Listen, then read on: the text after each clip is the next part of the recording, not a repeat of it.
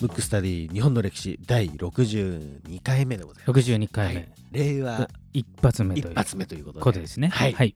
早速ですねリクエストフォーム読みたいと思いますラジオネームくまモンさんはい。はいリクエスト人物出来事は加藤清正か宮本武蔵か天草四郎時貞なるほど。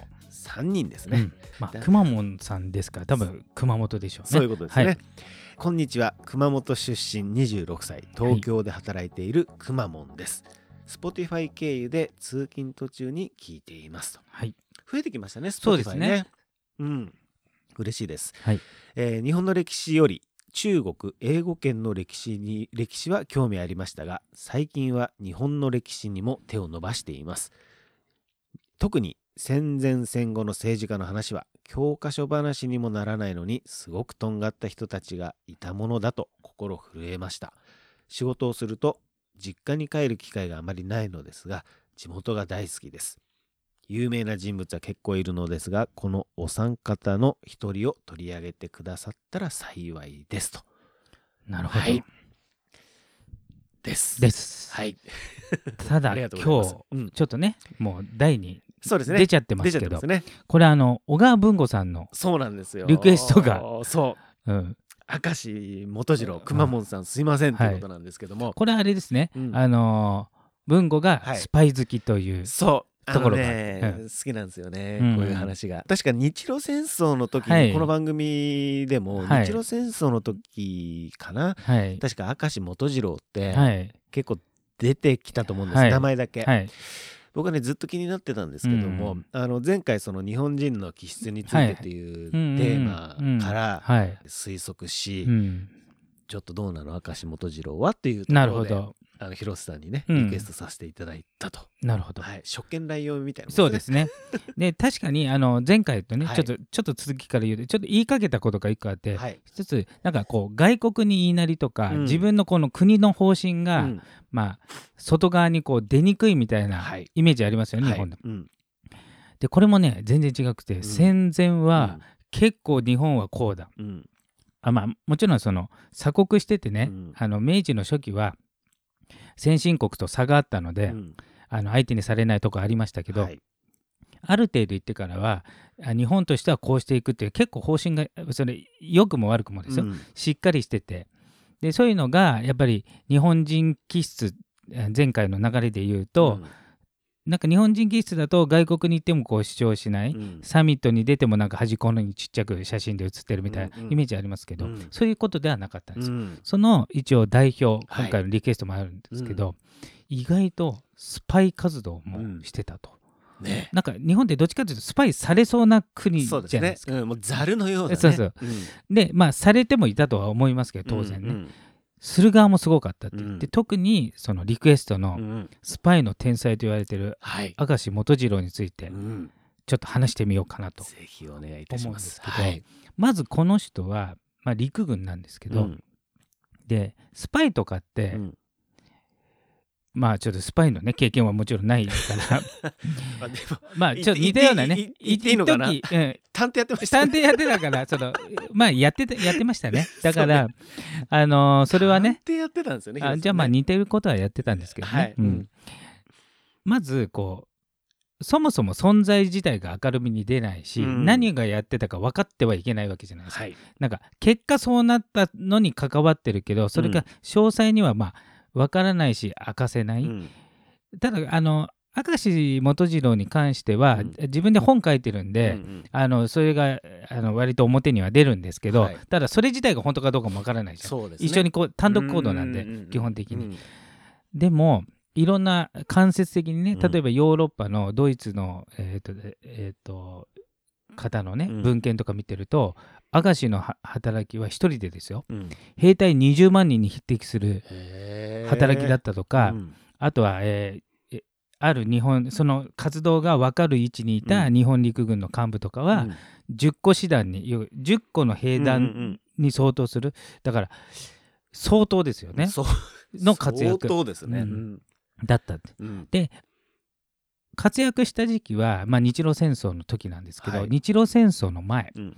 でこの時って、えー、と今の感覚で言うとロシア今の感覚のロシアでも大国ですけど、うん。もう超スーパー大国ですから当時、うんうんうんだから今で言うとちょっと,、えー、と例が適切か分かりませんけれども、えー、と日本とロシアを今で言う多分ね北朝鮮とアメリカぐらいの感覚ですよ。はいはい。感覚的に。うん感覚ね。うん。あまあ、厳密には違いますよ、うん。違いますけど、うんでその日露戦争っていうのは一応日本側の主張としては、まあ、勝ったとうん。いうことまあ教科書的にはそういう、はい。ニュアンスで書いてますけどうん。まあ、厳密に言うと引き分けに持ち込んで、うん。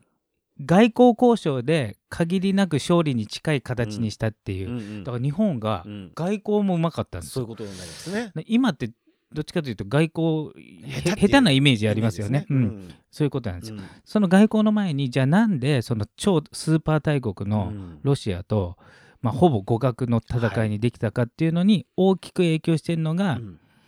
明石元次郎の裏面工作ですよね。なるほど。もううん。大好きな言葉ですね。文庫好きそうな。大好きなんですよね。だから正面で戦うのは兵隊対兵隊、うん。軍隊対軍隊の戦い、うん。そのちょっと後ろに後方部隊の例えばこう輸送部隊とかね、はい。いまあ、いろんなものがあって戦争ってあるわけじゃないですか。うん。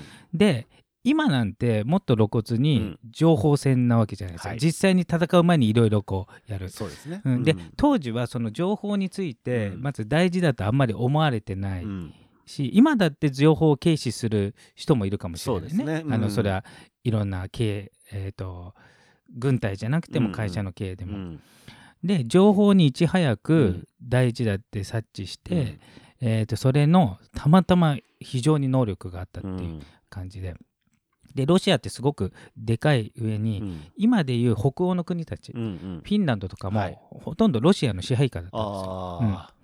じゃあ相当ですね。相当。地球儀で見たらも相う当なんですよ。だいぶ面がロシアですね。うん。うん。でまずそこのもともとはロシアじゃないけど、うん。ロシアに従わざるを得なかったところの独立運動を支援するっていう、うん。とこから始まるわけですよ。おー。そうすると日本はロシアと戦うわけで、まあ、ちょっと前戦争を決意するちょっと前ですけど、うん。そうすると内部的にガタガタすると戦いにくいわけじゃないですか。うんうん。で特に、えー、と日本はファーイースト極東なんで、まあ、東側にあって、はい。でロシアって長いですから、うん。西側にヨーロッパがあるわけですよ、うんうん。フィンランドとか、はい。そうすると日本と戦う時に軍隊が東に思いっきり行っちゃうと、うん。日本もさすがにスーパー大国がうん。全軍を向けて日本に来たらうん。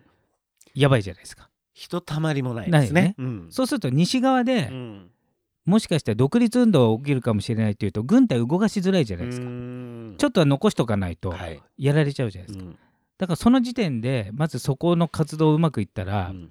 軍隊を動かしてないけどそのロシアの中で内紛が起きる恐れがあるから軍隊を残すってことは、うん。結局あの軍隊を減らしたのと一緒じゃないですか、それを明石元次郎がやってたわけでなるすよほど。渋い。渋い。渋いですね。でしかもスパイのえあの性質上、うん。もちろんいろいろねそのスパイを活動する広報の活動家はいたとはいえ、はい。絶対少人数じゃないですか、はい。大きいとバレちゃうから。バレますね。うん。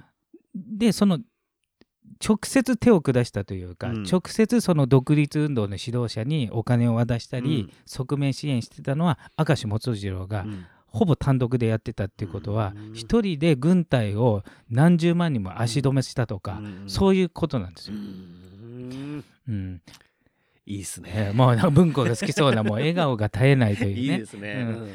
うん。でただ、うん。やっぱりねこの花形は戦争で、はいね撃撃破したとか、うんうんうんうん。あの戦艦を落としたってところが、うん。やっぱフォーカスされるけれども、まあ一番わかりやすいね。分かりやすいからね、でそういう活躍はもう認められやすいし、うん。世に出やすい、うん。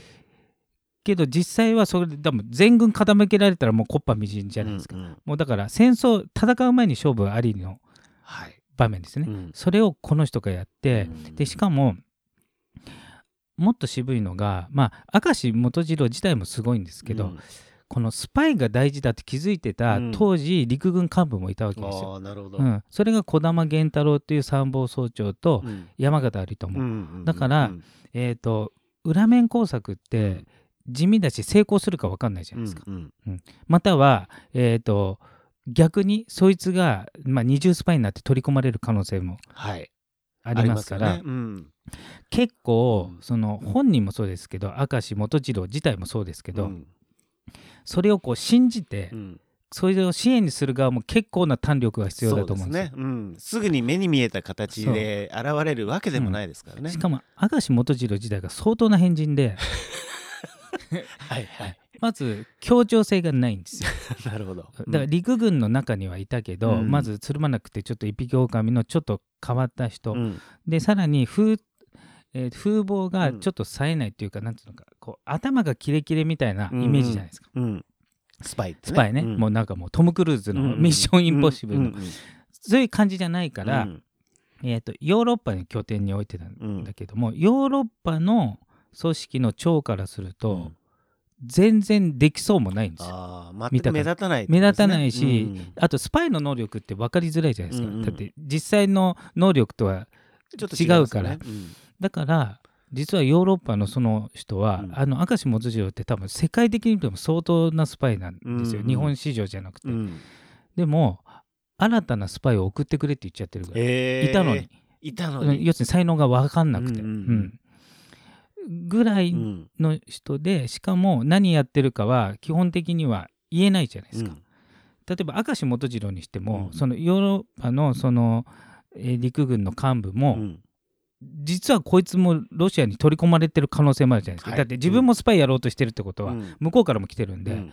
そっちとつるんじゃったら自分は殺されちゃう可能性もあるから、うんだから結構厳しい状態なんですよ、うん。だから、えー全部のことを多分情報上げなかったと思うんですけど、うん。自分で抑えてだからうん。結構単独行動でやってて、でも成果を見ると、うん結局あの日露戦争でね、うん。大部分がやっぱ足止めになっちゃったり、うん。ロシア革命実際に起きちゃったし、うんうん。そのえロ話シア革命をうん。きっかけにしたのも、もちろんあ明石元次郎ですね。そう。だから最初のねちょっと話を戻すと、うん。まず周辺のフうん。ィンランドとか、うん。あっちの北欧の人たちの独立運動をあ支援するわけですよ。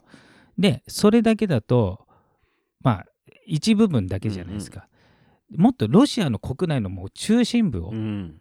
もっと言っちゃえば皇帝、うん。当時はあの、えー皇帝ロマノフ王朝ですから、うん。ロマノフ王朝が崩れるぐらいのことをやったら、うんうん。戦争どころじゃないじゃないですか。うん。っていうふうにだんだん変わっていくわけです。うん。でロマノフ王朝をまあ、えー今でいう反体制派ですね、はいえーロマノフ王朝の時はロマノフ王朝が正しいので、うん。ロマノフ王朝とちょっと違うのは反体制派じゃないです。か、はい。それがソビエトです。うんうんなるほど、でレーニンとかはい。スターリン、うん。でレーニンに接触したかどうかっていうのはいろんな説があるんですよ、はい。あの接触したって説もあるし、うん。実はですね。だからスパイの世界だからちょっと分かんないですけど。うん。でもそこの組織に働きかけて、うん。お金と、まあ、要するに側面で支援をしてる、うん。でいろんなあの反政府勢力っていうのは、まあ、捕まったら死刑ですかうら、ん。隠れてるわけじゃないですか、うん。その隠れてる組織を束ねる、うん。うん、だからここの組織こういうのは同じような活動をしてるよっていう情報を与えたり、その幹部と幹部を会合を開いたり、うん。そういう手引きをしてたわけです。どうやって知り合うんですかね？やっぱりそういうスパイの世界っていうのは、うん。ねいわゆるそのそもそもこっそりしてるから、はいはい、合わないじゃないですか。合わないしあったとしてもそれもしあれかもしれないもんね。それものロマノフ王朝の仕掛けで出ていったとこ殺されちゃうかもしれないから、そうですよね。だからめちゃくちゃ難しいことをね。だからよっぽどまず信頼されるのと、うん。あの情報の角度が正確なのとね。あと度胸ですよね、うん。結局明石自体も言ったら殺されちゃうかもしれないから、うん。へーでエピソード的にはもういっぱいあって、うん。でこの人は語学の天才でもあったわうんうんけですよ、うんだからいろんな国うのん反体制派といいるわけですから、通訳なんて返せるわけないじゃないそうですよね。だってこの通訳が信用できるか分かんない、うん。だ本人が喋れないといけないんだけど、えー日本語うんドイツ語、フランス語ロシア語がペラペラだった、なんだけど、うん。この人やっぱ天才だからドイツ人と喋るときは、うん。えーとね、ドイツ語が喋れないふりをするわけですなるほどそうするとドイツうのん。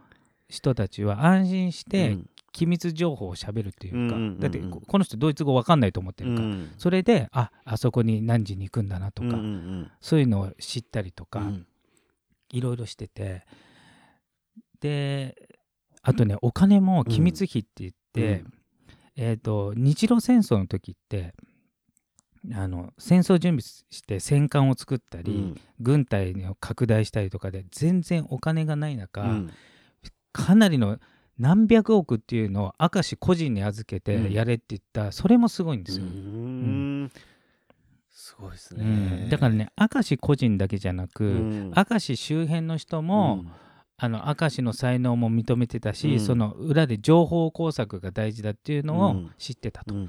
ちょっと時間的にパート2も行きましょうか。これちょっとねもうちょっとあるんです。あるんですね、うん。いややっぱりあれですねしっかりとバックアップ体制もちゃんとしてたってことですね。そうなんですね、ううん。んいやー僕はねうん。あのー楽しいですね。なるほどじゃあちょっとこのパート2パート2でですね。いかに、まあうん。ロシえーロシア革命が起き、うん。それで日露戦争がどうなったかと、うん。あと明石元次郎のその後どうなったかっていうのをねわかりました。はいじゃあやっていきたいと思います。今回のテーマはですね明石元次郎パート1ですね。はい、はいパート1でした。